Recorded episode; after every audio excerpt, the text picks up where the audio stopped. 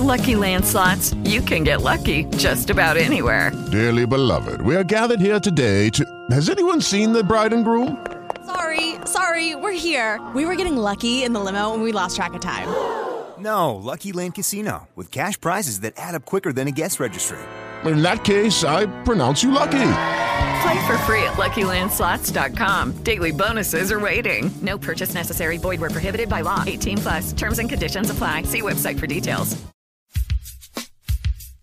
See that Bears game last week? Yeah, hell of a game. Hell of a game. Snap is back to Hoyer. Throwing open. Howard breaks a tackle. 15 10. 5. End zone. Touchdown. Touchdown Bears. Don't stop. Don't stop. Don't stop. A team that is known as the Bears. Play fake. Cutler side step to the pocket, avoiding pressure. Now winds up throwing deep down the right side, going for Jeffery. He makes the catch inside the 10 yard line. Down near the five. Throw it up and get it. Jeffery did. Jeffery outleaps him 49 yards.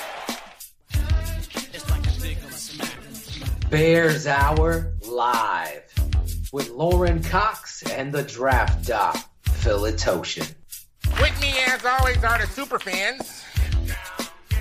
I'm smarter than the average bear.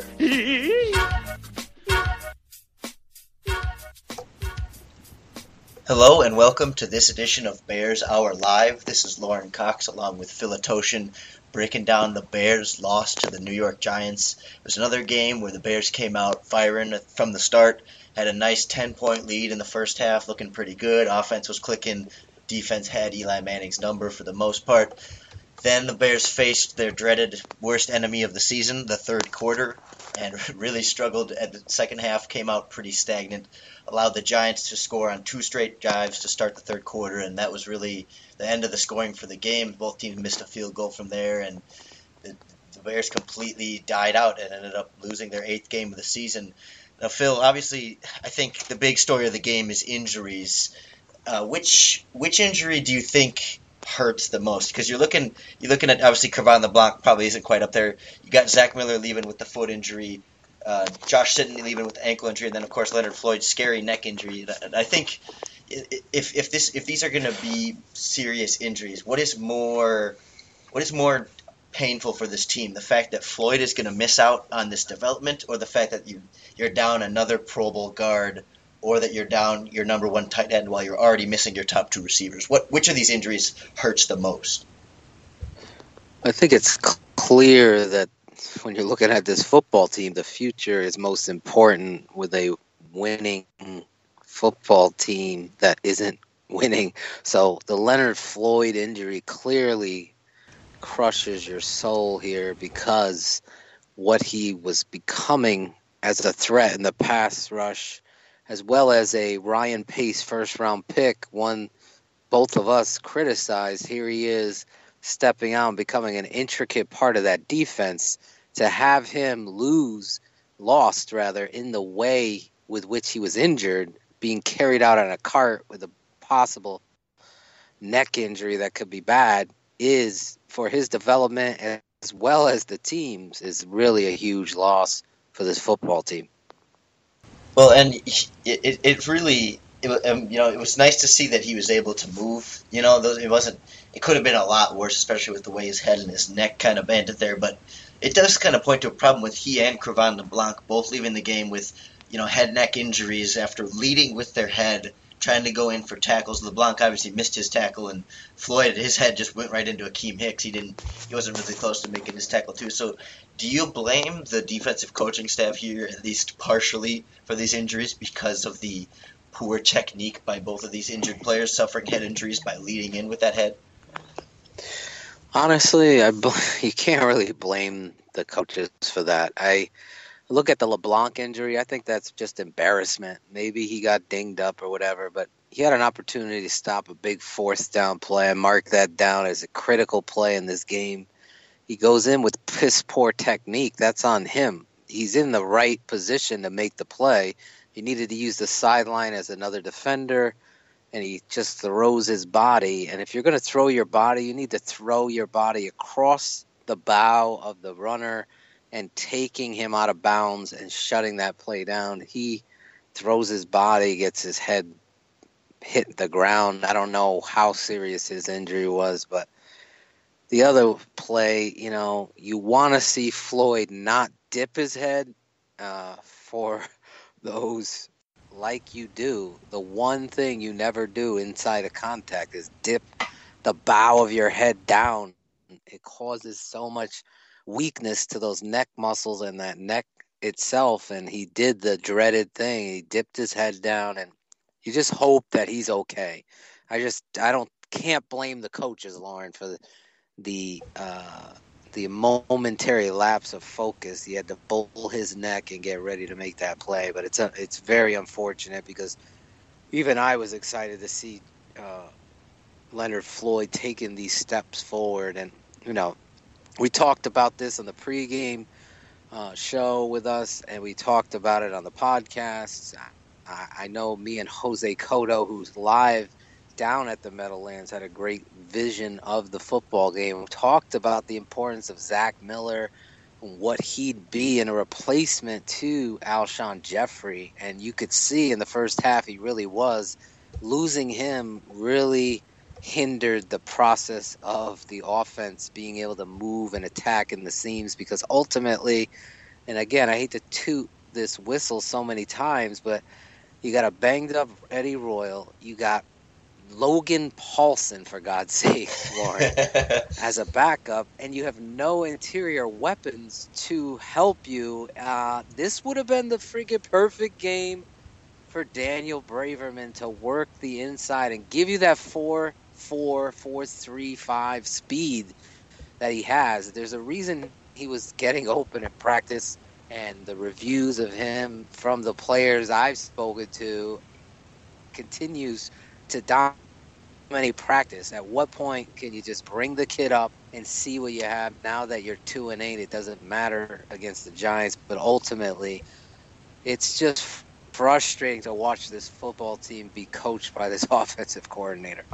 Yeah, you know, it's it really says a lot that you know Zach Miller left late in the second quarter, and like you said, having a, of a great first half. He had three catches for 61 yards and a touchdown and he finished as the Bears' leader in receiving yards with those three catches. I mean, Cameron Meredith had more catches than him, four, but he only had four for 49 yards. I mean, they could not get anyone else going through the air on offense. I mean, Jordan Howard was in position for a, a, number of nice plays, but those three drops, although I don't know if you count the third one, it was it was a bit of a contested catch, but it was a beautiful ball from Jay Cutler downfield in between double coverage. It got to Jordan Howard's hands. He couldn't come down oh. with it. Ah. It's it's still a drop, but it's not it's not as nearly as bad as his first two drops on back to back plays. I think in the third quarter, maybe the beginning of the fourth quarter. I don't remember exactly when those plays happened, but you know he he received he actually led the team. Howard did with eight targets, but only one of them was caught for it was a 22 yard gain. But still, you, you need to see better hands from him and Marquess Wilson, who both had passes right into their hands and, and dropped them, and they could have probably ultimately surpassed Zach Miller in receiving yards, but that was kind of the story of the game again, where Jay Cutler was throwing some great passes outside of that last interception. I thought he had a, one of the better games of the season, and guys weren't catching it, guys aren't getting open, and ultimately you saw the offense fall apart in that second half, and it, in, large part too because they got away from the running game again. I mean, Jordan Howard finished with 17 carries, but I, I don't have the first half numbers off the top of my head here, but for uh, the majority of those, let's see, first half he had 12 carries, so he carried the ball five times in the second half. Again, unacceptable when you go to halftime with a lead and you know you play through the third quarter, and, and you, even as you fall behind, you have to run the football, and they got away from it once again. Yeah, they did. And then you look at the final drive. I mean, I'm in my living room, you know, looking at the feel of an offensive coordinator who's a professional, and that is being coached to steal a line from the donut smuggler on Twitter. Uh, excellent follow at donut smuggler it looked like a JV coached offense. And, and I'll tell you why. Because there you are. You hit a big play to Bellamy across the middle. You're down at the 30. There's two minutes to go in the ball game. That opens up your whole arsenal of offense. Uh, looking at that offensive line, Lorin, the pathetic thing was they can't pass pro. And Jay Cutler picked himself up off the mat time and time again. You can hate a lot of things, you can hate Santa Claus, the Easter Bunny. you can hate and be hateful in your life. That's on you. But to watch the guy pick himself up, I thought the commentators were doing an excellent job, and someone who played with Jay Cutler standing up for the guy for the reality of the situation. He was getting killed out there, but time and time again delivering football. This isn't a game to to have a parade against Jay. Shut your mouths. Listen to actual football people and then learn that yeah, the time for Jay is probably over here in Chicago, but ultimately rooting against the reality of a of a guy trying to help your franchise win is just dumb. But getting back to my point, Lorin, because I got fired up for a second, you're down at the 30. Is two minutes to go. It opens up your whole arsenal. Take some pressure off the offensive tackles and the guards. Use some trap blocking, sprint draw, run the ball at the Giants who are backed up on their heels. They're nervous they they got to cover everything. They're going to be in man coverage. They might run a blitz. You might catch them in a situation where they miss one tackle and you got the running back into the secondary. That's feel for coaching. That's feel for football. All of a sudden, you're just allowing him to drop back and, and allowing the Giants to pin their ears back. That's their best part of their defense is their secondary corner and, and Jenkins and their pass rush, and you just play into their strength, and that's the stupidity that you have as your head coach, kicking a field goal from 51 yards.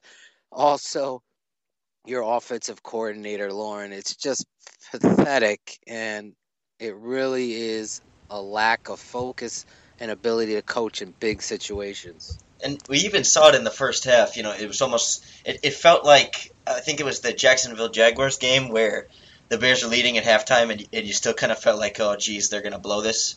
Uh, was that the Jaguars game we talked? I, I'm, I'm getting my games mixed Yes, yes. Or, or, was that the Colts game? Yeah, but but even you know like there was that third down play. They were up thirteen.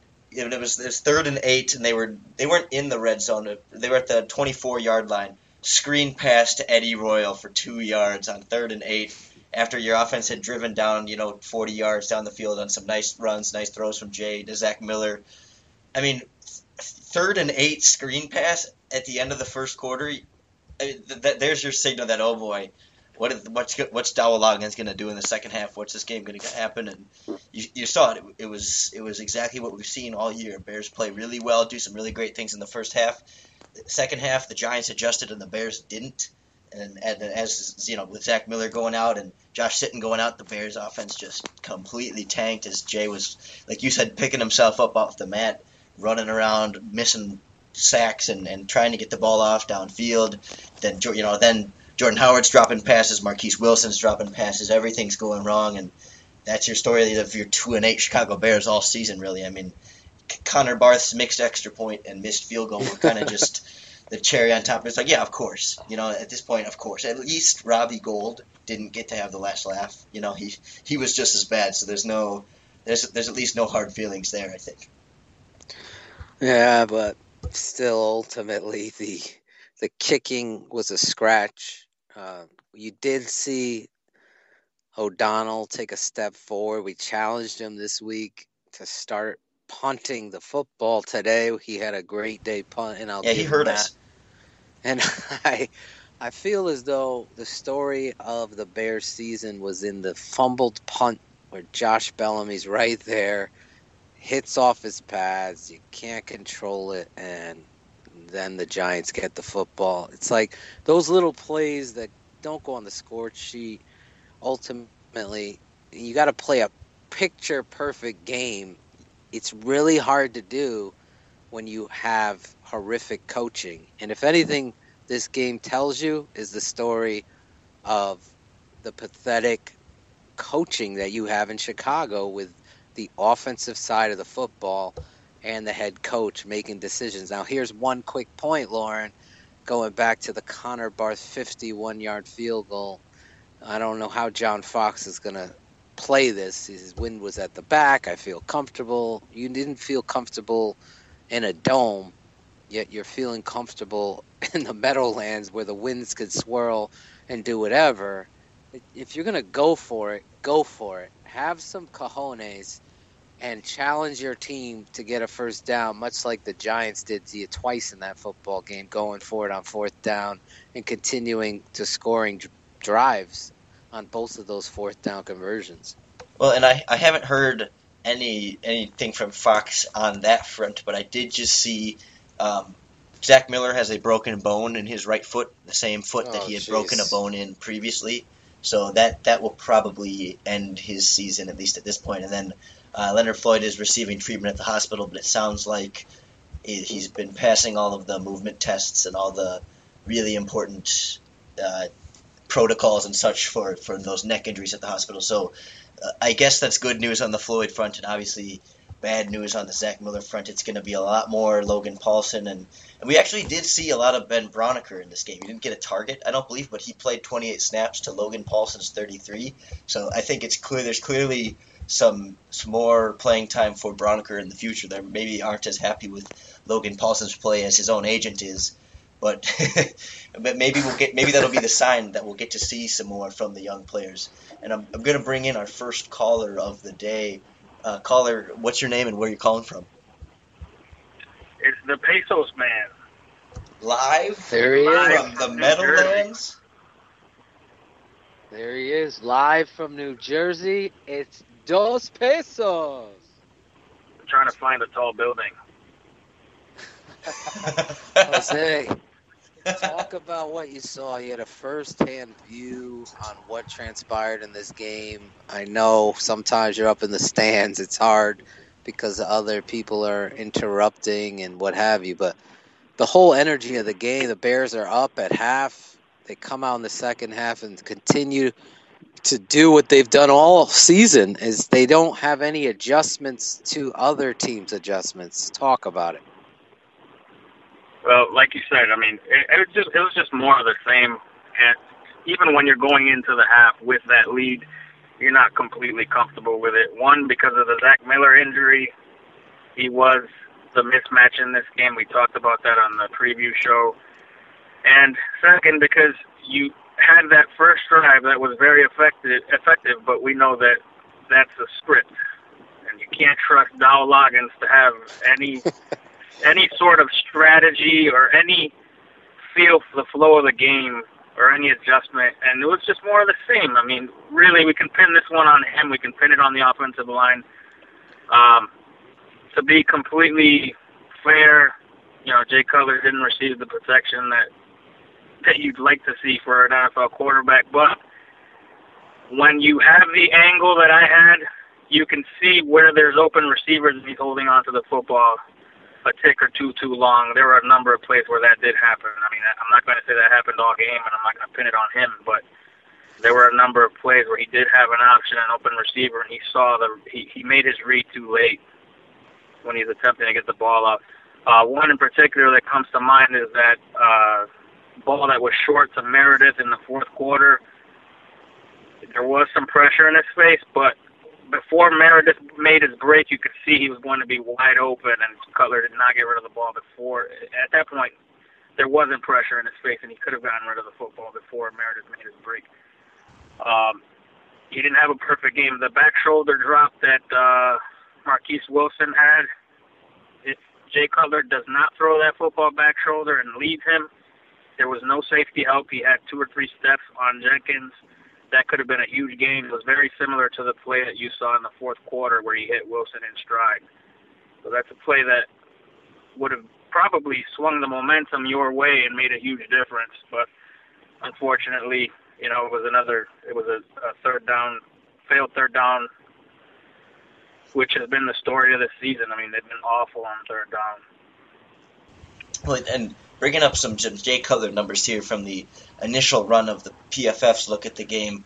They had Jay Cutler under pressure on 16 dropbacks as compared to 19 with no pressure.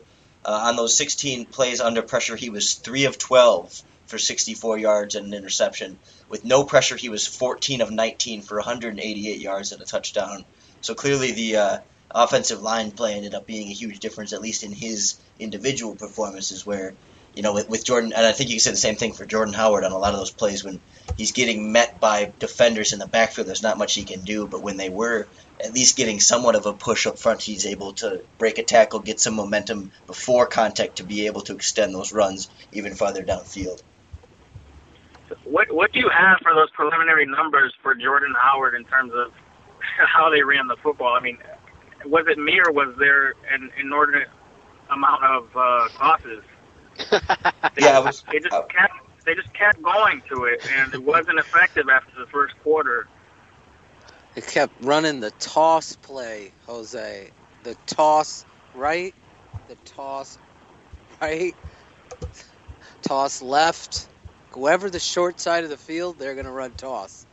I don't know what kind of coaching that is, but it seemed like that's that was part of their game plan to outsmart themselves. I hear you.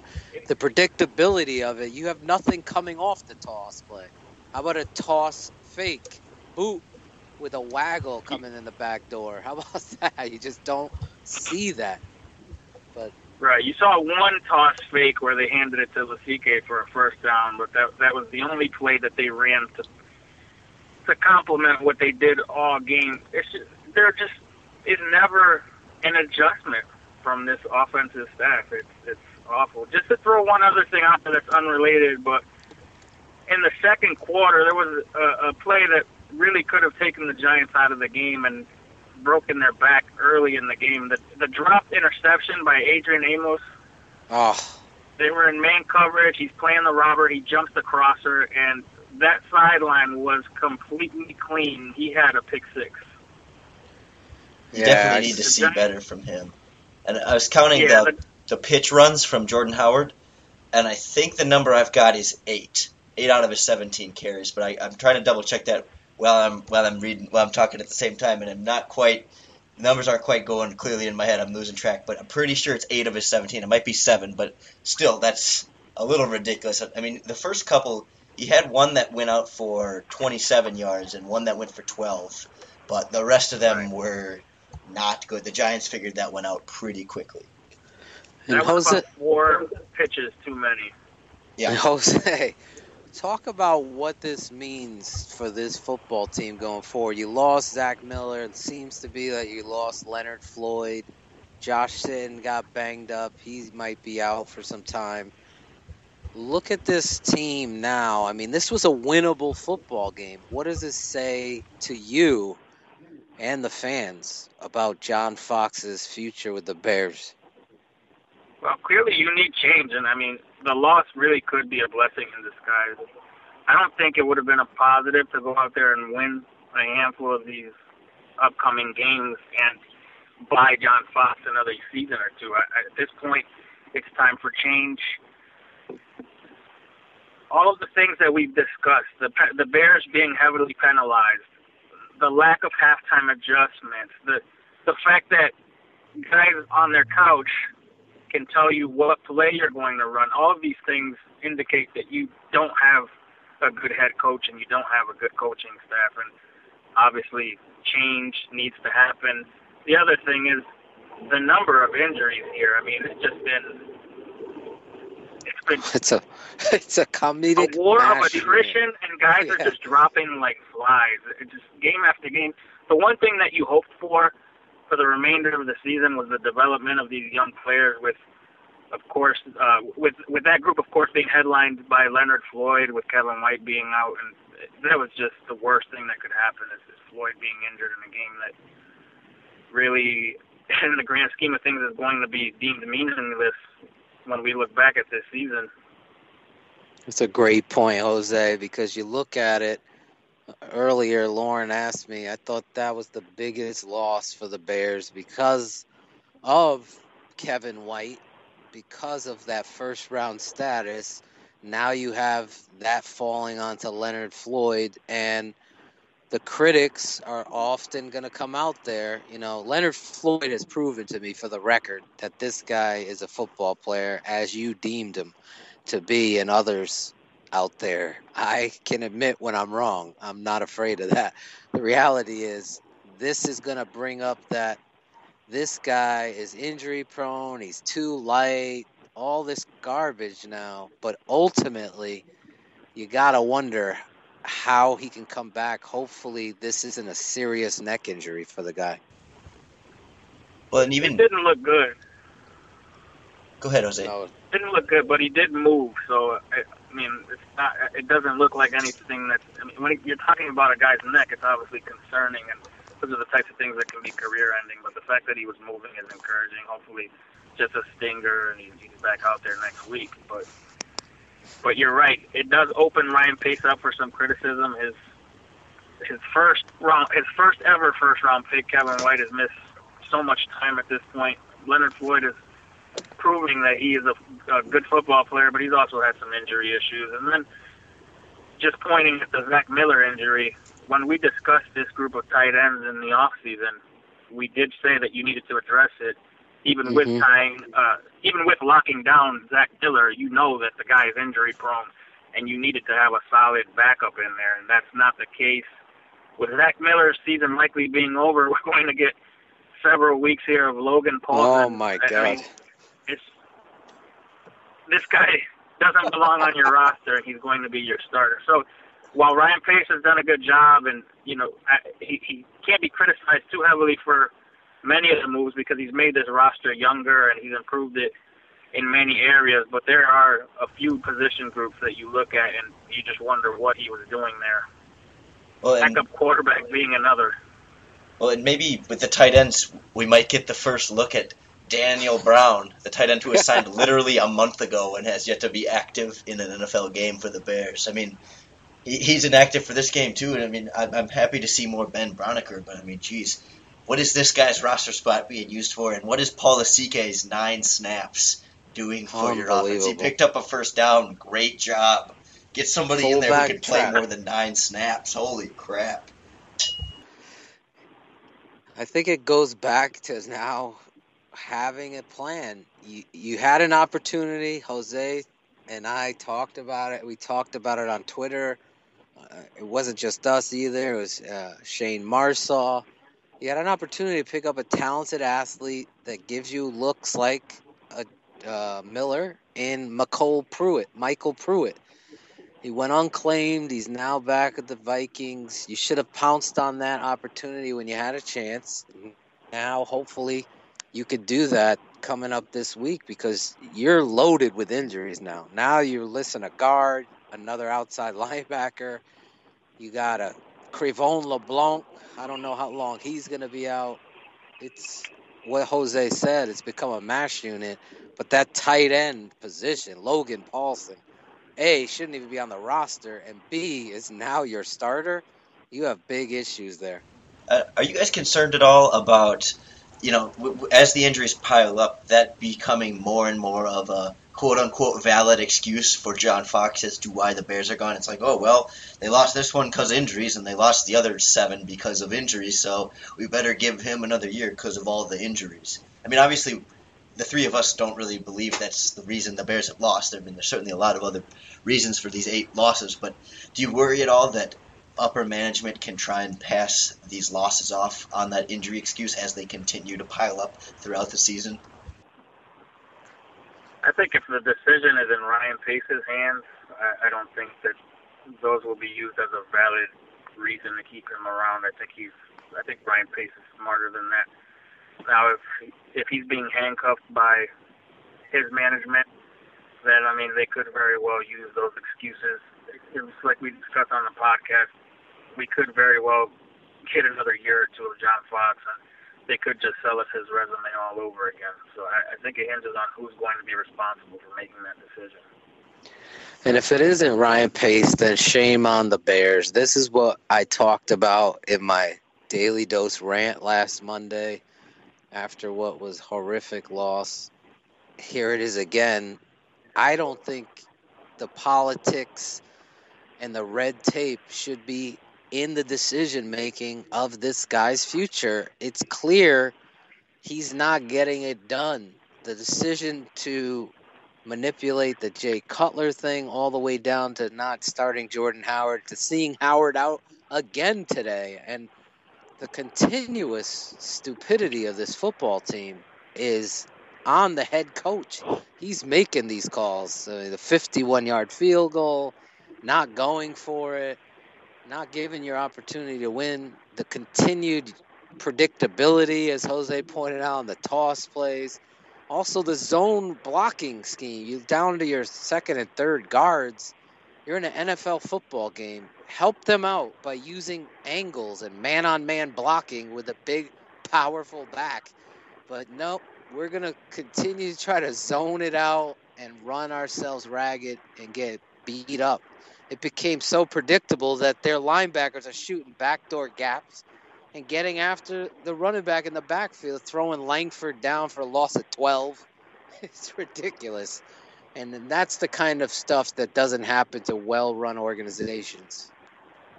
Well, and Shane messaged me and pointed out that Alex Brown said that injuries are the reason. Uh, Alex Brown says you have to give John Fox a pass because of yeah, injuries. There so we go. That's there a, we go, Jose. That's, that's, a great cast they have over on. I think that's CSN. You got Lance Briggs and Alex Brown and Jim Miller, three former Bears who are all stand-up guys who never have anything wild to say about the team. Certainly. It's not like they have anything against the organization.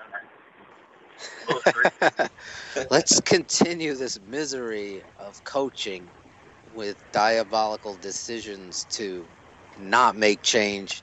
Let's make excuses. The reality well, is, you're in that football game. Not only are you in it, you're up. The coaching helped you lose that game, in my opinion, and that's where you lie. Go ahead, Lorin. Uh, I was going to say, we, we've talked about it before on the show, but I know on Twitter there are still fans that don't quite get the idea about not becoming. You know, they say, "Well, if we fire John Fox, then we become the Cleveland Browns because you know it's just a revol. You know, it's a revolving door of head coach. If you fire John Fox, when is that going to stop?" So I, I know we've talked about it before, but Phil, explain one more time without a 140 character tweet limit here, why that's a dumb argument. Because I, I think it needs. I think it's worth explaining again to people that don't quite see it. Well, here it is in a nutshell. When you recognize that there's talent on a football team and you start to recognize the head coach is talking down to you and the media and everybody else in his way with a team that's not performing up to their full potential and completely making decisions that are going to f- cross the the, uh, the success off the list for your football team it's like a train without a conductor it's going to come to an end. The track will end with destruction.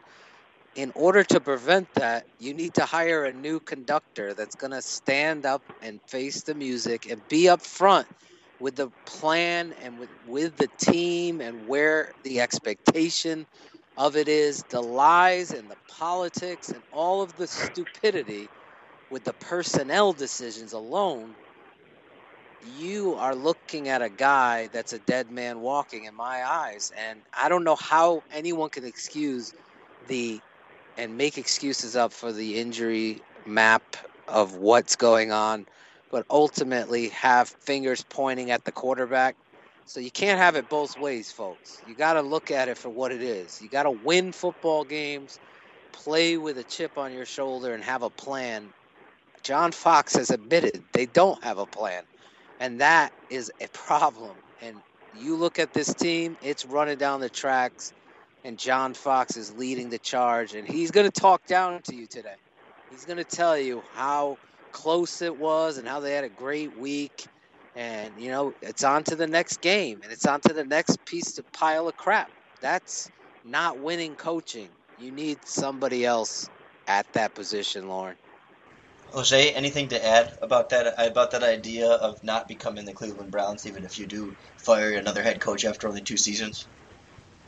I think even mentioning the Cleveland Browns is, is you know, I, I said we're bordering on Cleveland Browns ineptitude on the podcast, but I mean by comparison, really, the talent level that's on this roster, you've seen head coaches come in and have a one or two year turnaround if there's talent on the roster. You saw it in Kansas City with Andy Reid. You saw it in Seattle with Pete Carroll. You saw it in Atlanta with Dan Quinn.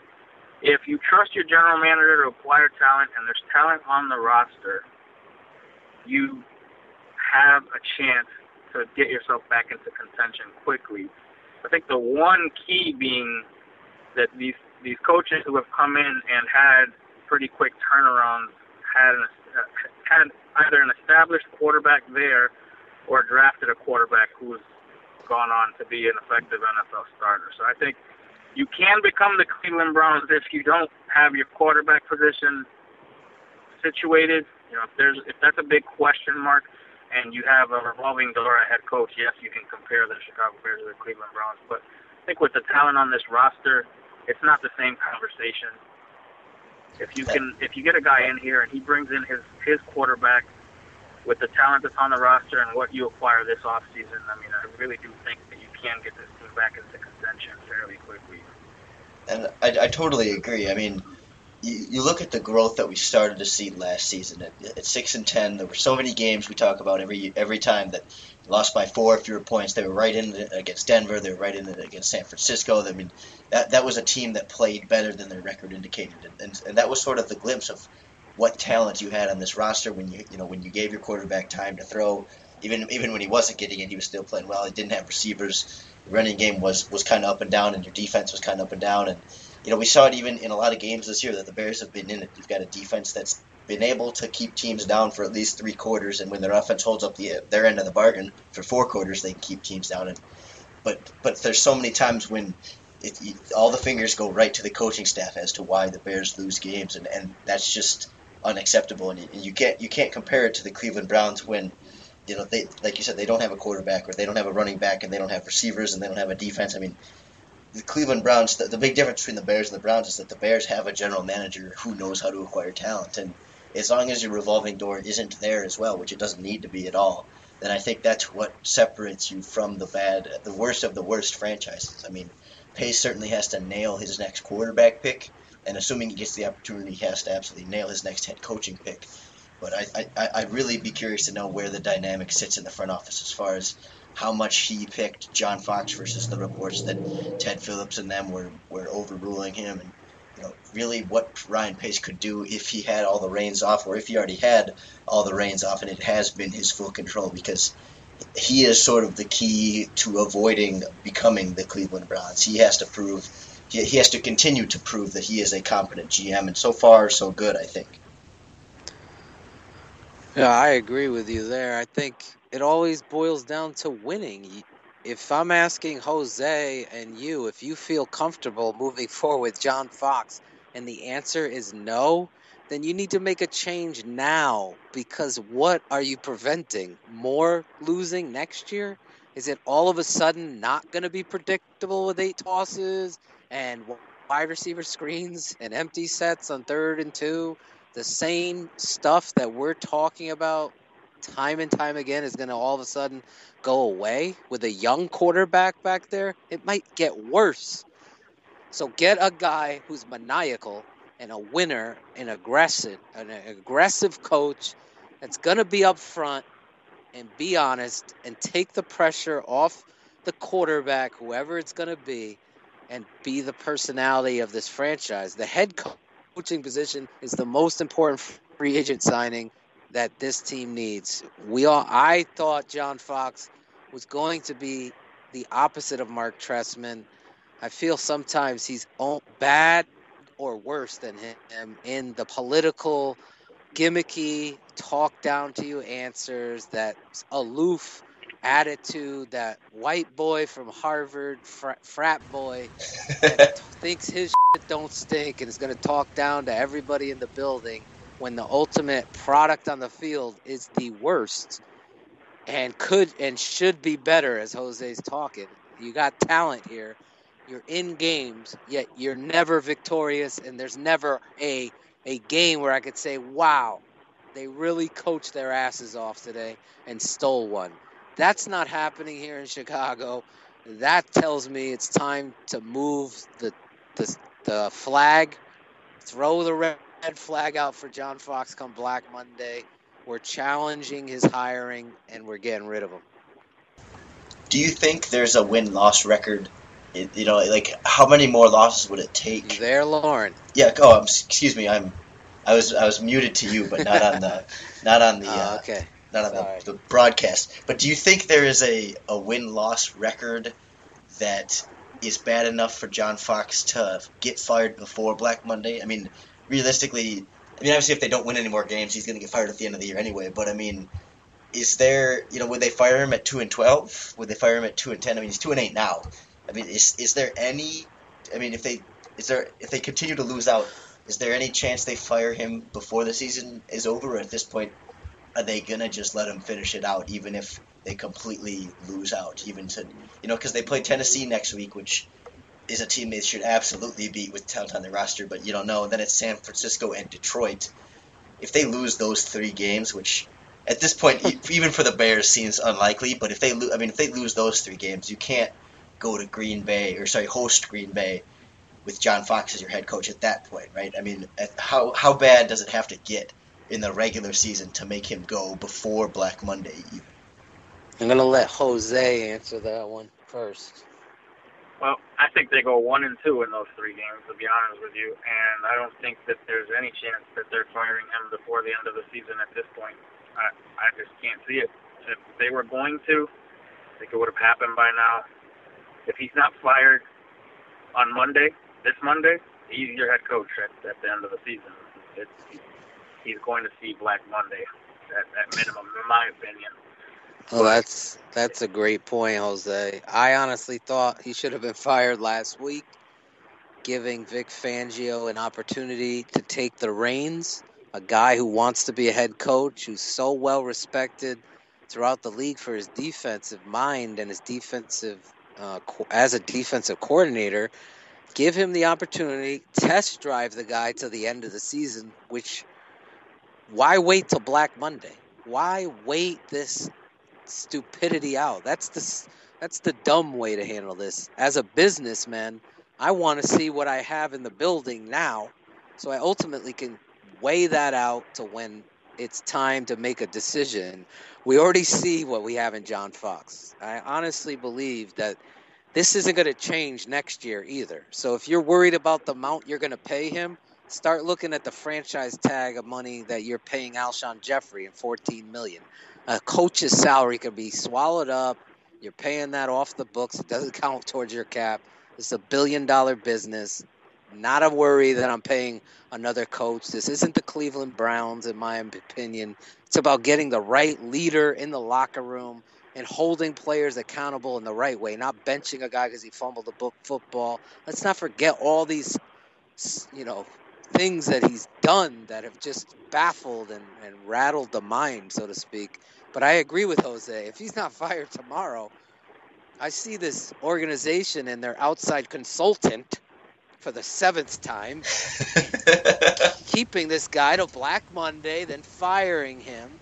The new coach, Fangio doesn't want to work with. Now we're restarting again. And that's when you become a joke. Instead, you have an opportunity to test drive Fangio. Do you understand what I'm saying, guys? I mean, it's it's just good business. Yeah, I feel like to to me, I, I, I disagree. I think if there's a point when it's obvious that the players have given up on their coach, I could see them pulling the trigger before the year's done. Because I mean, these players fought against New York. I mean, they were they were fighting hard in that game to the very end. They were in it to the end. You know, Jay was trying the defense. Everyone seemed to be swarming to the ball. I mean, Tracy Porter did his typical few plays without a lot of effort, and but that's been the same all season. So there's not nothing new there. But you know, guys wanted to win. Guys seemed like they were fighting for each other and playing well. But if they get to be two and ten, and guys stop fighting for each other, that could be enough for Ryan Pace to say, "All right, I'm done here. I'm done. I'm done watching this." You know, it's one thing if Fox can get him to play hard until the end of Week 17, and even if they're sitting at, you know, three and 12, playing the Minnesota Vikings and getting creamed, they're still fighting hard and playing for each other and all that. Then sure, I can see keeping John Fox. But if they reach a point in a couple weeks where guys just have given up the way they did under Mark Trestman, I, I'd have to see them making that change if, if players just aren't playing hard. How about play hard but play dumb? At what point do you give up on that? I mean, I don't know. I I've never questioned a guy's ability to motivate his team. I'm questioning the decision making and the stupidity. And I think Jose was the one who tweeted out he holds 20 guys accountable, but not a certain amount of the other 53. And that message is not felt falling on deaf ears. So I just don't see it, Jose. You see this guy coming back? Next season, I mean, I would hope not, but uh, you know, you just, you just, you really never know. And like I said, it hinges on who's making the decision. You know, the point you just made that that was a, I had uh, tweeted that out. He holds 20 of 53 guys accountable. That's a huge deal. I mean, throw football out the window. Anybody who, who's employed, who works with other people, knows that when you have a group of people and certain employees are you know, are treated mm-hmm. differently, it, it's really horrible for morale. I mean, there's no reason why your rookie running back should be benched after his first NFL fumble, and you know other players are just skating by and going out there and playing mediocre football week after week, i.e. Shane McClellin. Well, and excellent point. One of those guys, you know, we talked about him in the past, but sort of the surprise of the day was Deon Bush starting at safety with Harold Jones Quartey completely not playing a snap on, Did he uh, play on defense. A snap? Not a single one. I mean, he was benched straight up. I mean, Chris Prosinski only played one snap in that dime situation when he was playing down in the slot, but it was all Amos and Deon Bush every single snap of this game and there was just no no Jones Quartey, no real reason for it. We also didn't see much Jonathan Bullard. It was almost all Cornelius Washington, a little bit of C.J. Wilson, none of that new guy Jimmy Staten who they just signed. Uh, it was it was encouraging to see only 13 snaps of of Sam Acho, who hadn't been playing that well in previous weeks. But even on offense too, you look at 22 snaps for Deonte Thompson, 23 for Josh Bellamy, 25 for Eddie Royal, zero snaps for Ka'Deem Carey after he got more involved in the offense. I mean, there's just not a huge rhyme or reason to a lot of these roster playing time decisions at this point, and you, you got to feel weird if you're Ka'Deem Carey getting zero snaps and you watch a guy like Logan Paulson playing 33, or you, or even when you watch Jordan Howard drop four passes in the game. You got to kind of be feeling like, oh, I would have caught that. I would have had a first down on that play. Even if you know you're not going to bench Jordan Howard or anything, but you got you got to feel for a guy like that who feels like he could do a better job than what he's seeing on the field. There's no rhyme or reason to it, and then week to week, you really it's a mixed bag. You don't know what you're going to get. You've seen guys like you saw with Jordan Howard. He had he had a hundred yard game, and the following week he was out snapped by Ka'Deem Carey. I mean, there really hasn't been any rhyme or reason to any of this, going back to even the preseason. I mean, it's just the hmm. first, even the first few games of the season, I remember saying that they had a preseason feel to it with some of the personnel rotation. That outside linebacker and defensive line, it was almost like it was scripted, and that should never be the case.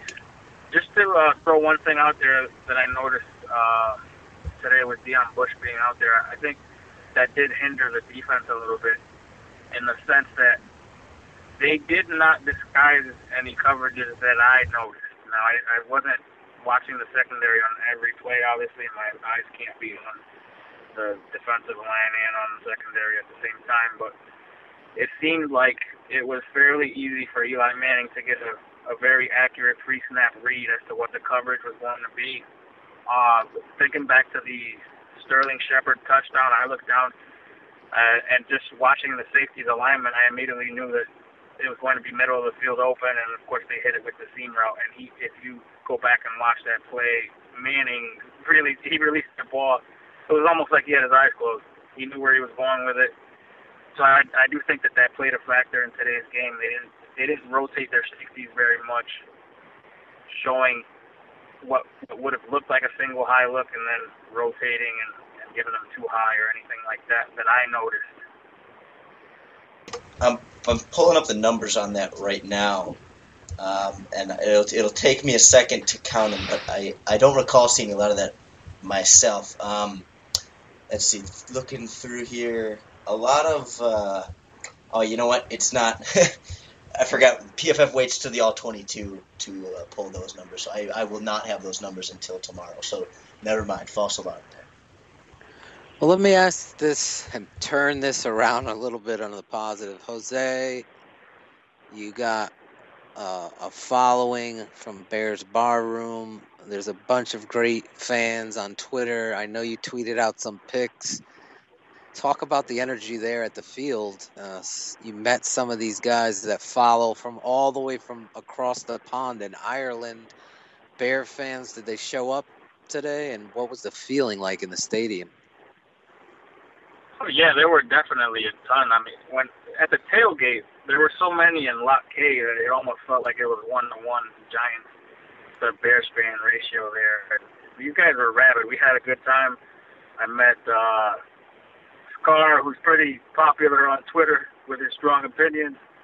Uh, Sandy from uh, Scotland, actually. Scotland, my Great bad, guy. Sandy. No, that's my fault. I tweeted out Ireland and I kicked myself after, but yeah. yeah, I saw that. also met Darcy from Chicago. Uh, there were a number of people that, that follow us on Twitter that were there at the tailgate. We had a we had a great time, and I know that you know, they maybe not all these fans expected a W, but they went in there and they fought just like the team did, and they, you know, they're surrounded by a bunch of rabid, drunk Giant fans, but they were just as loud. So we went in there and we represented. Well, that's good to hear. It's great that this fan base is throughout the world, you know, and I just feel like it's important to recognize those people that pay good money, travel far distances, and ultimately, at the end of the day, you're looking at a team with a losing record, and that engine seems to be traveling down that track without that engineer. And I think time for change is now, Lorin. It's just coming one and one together Bears fans deserve better than this. This is a lying and almost arrogant administration from top to bottom. I said it on Twitter this week. I got amped up. The media relations department, the lunch with Larry episodes on websites, their whole top to bottom, Ted Phillips, all the way down, and the only guy that's going to decide whose fate should stay is Ryan Pace. Put the ball in his court, not just the the player personnel. I want him having the head coach. I want him to hire somebody who's going to head up the new media relations department.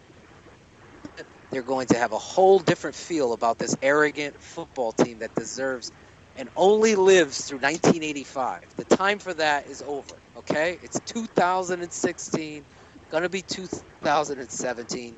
I think it needs to be said, it needs to be heard that this Ted Phillips has to go, and so does every part of this administration. The owners are going to be the owners. They're not selling the team, but they can certainly give over the power to a football guy. He's your GM. Ted, retire. Goodbye. It's time for football people and reinvent what the Chicago Bears are today. And what it's really going to take is another crying George McCaskey at the press conference saying, "Mama's pissed." You know what I mean? Like if it, it feels She's like 93. She's 93. Yeah, like how many... she yelling at everyone to get off her lawn? you know what I'm saying? How, how many more of these losses can her old heart take? I mean, really, she's she's got to feel like, you know, you know, like that was kind of the thought when they hired John Fox is that you know they're hiring a win now coach because Mama wants to see a championship before she dies. But you, you gotta you gotta see what you're seeing on the field now and feel like you're not any closer to a championship than you were two years ago when you fired Mark Trestman. And if, if Mama's getting impatient and, and her heart can't take much more of this, then she needs to she needs to tell her son or her grandsons and the whole family that she's pissed again and let George go and cry up in front of the in front of the media and give his ordained spiel again about it, you know like it, it, I think it'll lose a little bit of its touch this time around, but at the same time I think that's what it's going to take to get a decision to be made here because if if somehow she is accepting of what has gone on on the field this year, then I, I don't think that's gonna. I don't really think that's gonna see any changes coming. But at the same time, you know, you, you have to you have to think that she is going to be pissed if she was pissed about what happened under Mark Trestman, and it, it just feels it just feels like she's. I mean, because Jose, do you know? Doesn't she go to every road game? That sounds like a thing that I've heard in the past, and that she she can't be happy with the way that this one ended. You said she's in attendance every road game. That's I, have heard that in the past. I think Dan Pompei mentioned that in his in his reading that she does go to every mm. road game. Did, could yeah, could you no. smell her? you know what? I think if her heart is taking all of this punishment, because my 31 year old heart can barely take it, I she must be heavily medicated. gotta be. And, and you know, we've actually lost Phil Atoshin on the call here. We're trying to get him back in, but for now, Jose, we got five minutes left, less than five minutes left, and it's just you and me to close out the show because I don't think, I, I don't think we're going to get Phil back on. So I, I want to look a little bit ahead to next week against the Tennessee Titans. I mean, we've got Zach Miller out for the year, Leonard Floyd out for the year, Josh Sitton potentially out.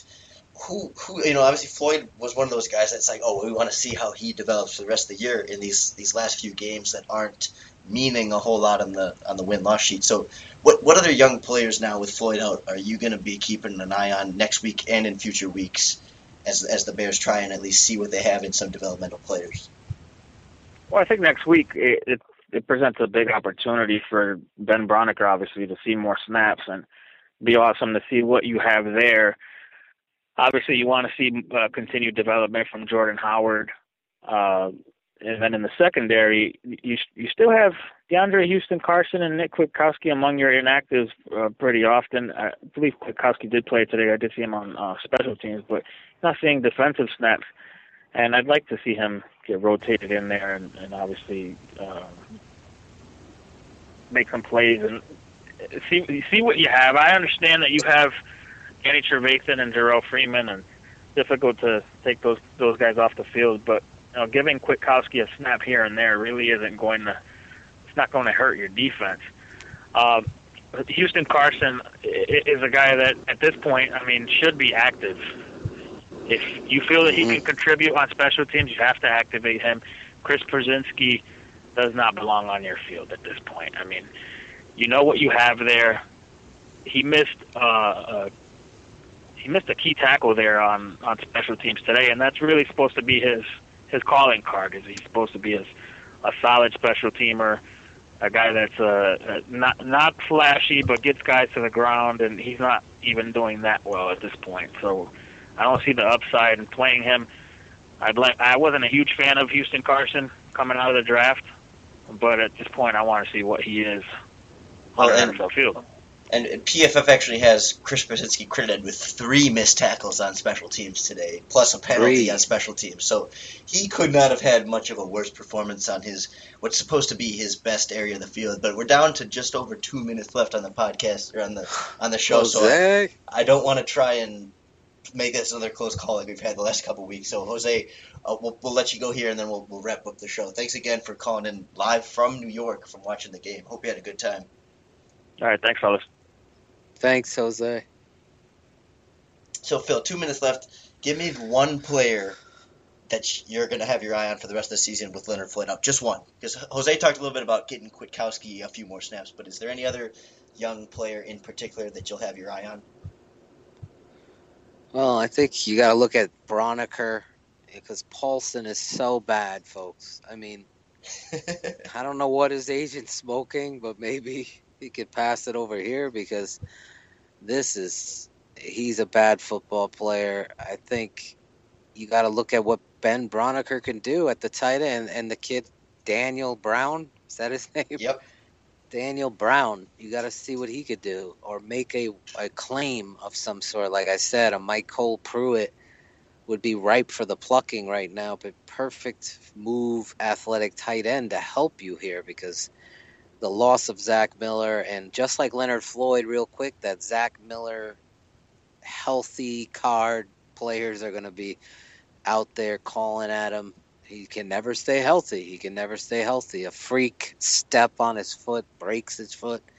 So I'm looking at Braunecker. Jose took my guy, if we're being 100%. I wanted to see more Kwiatkowski as well. I just think you could use him even as the outside linebacker and put him in rush situations because he's so physical from that standpoint. Well, and, and that's going to have to do it for us here at Bears Hour Live. Uh, yeah, I know we'd both also like to see another Danny be involved in the offense, Oh. but that's a whole other longer debate. We've got about 20 seconds on the show, so that's going to have to do it. Thanks for everyone for listening, and another thanks to Jose Cotto for calling in live from New York, offering some great perspective. But uh, join us again Thursday at 7th. Actually, we're not sure what we're going to do for Thanksgiving night. We might we might skip it this week because it's the Titans, but we'll see. Uh, keep up, keep following us on Twitter, and we'll give you updates. But that'll do it for Bears Hour Live. Lucky Land Casino asking people what's the weirdest place you've gotten lucky? Lucky? In line at the deli, I guess? Aha, in my dentist's office. More than once, actually. Do I have to say? Yes, you do. In the car before my kids' PTA meeting. Really? Yes. Excuse me, what's the weirdest place you've gotten lucky? I never win and tell. Well, there you have it. You can get lucky anywhere playing at LuckyLandSlots.com. Play for free right now. Are you feeling lucky? No purchase necessary. Void where prohibited by law. 18 plus. Terms and conditions apply. See website for details.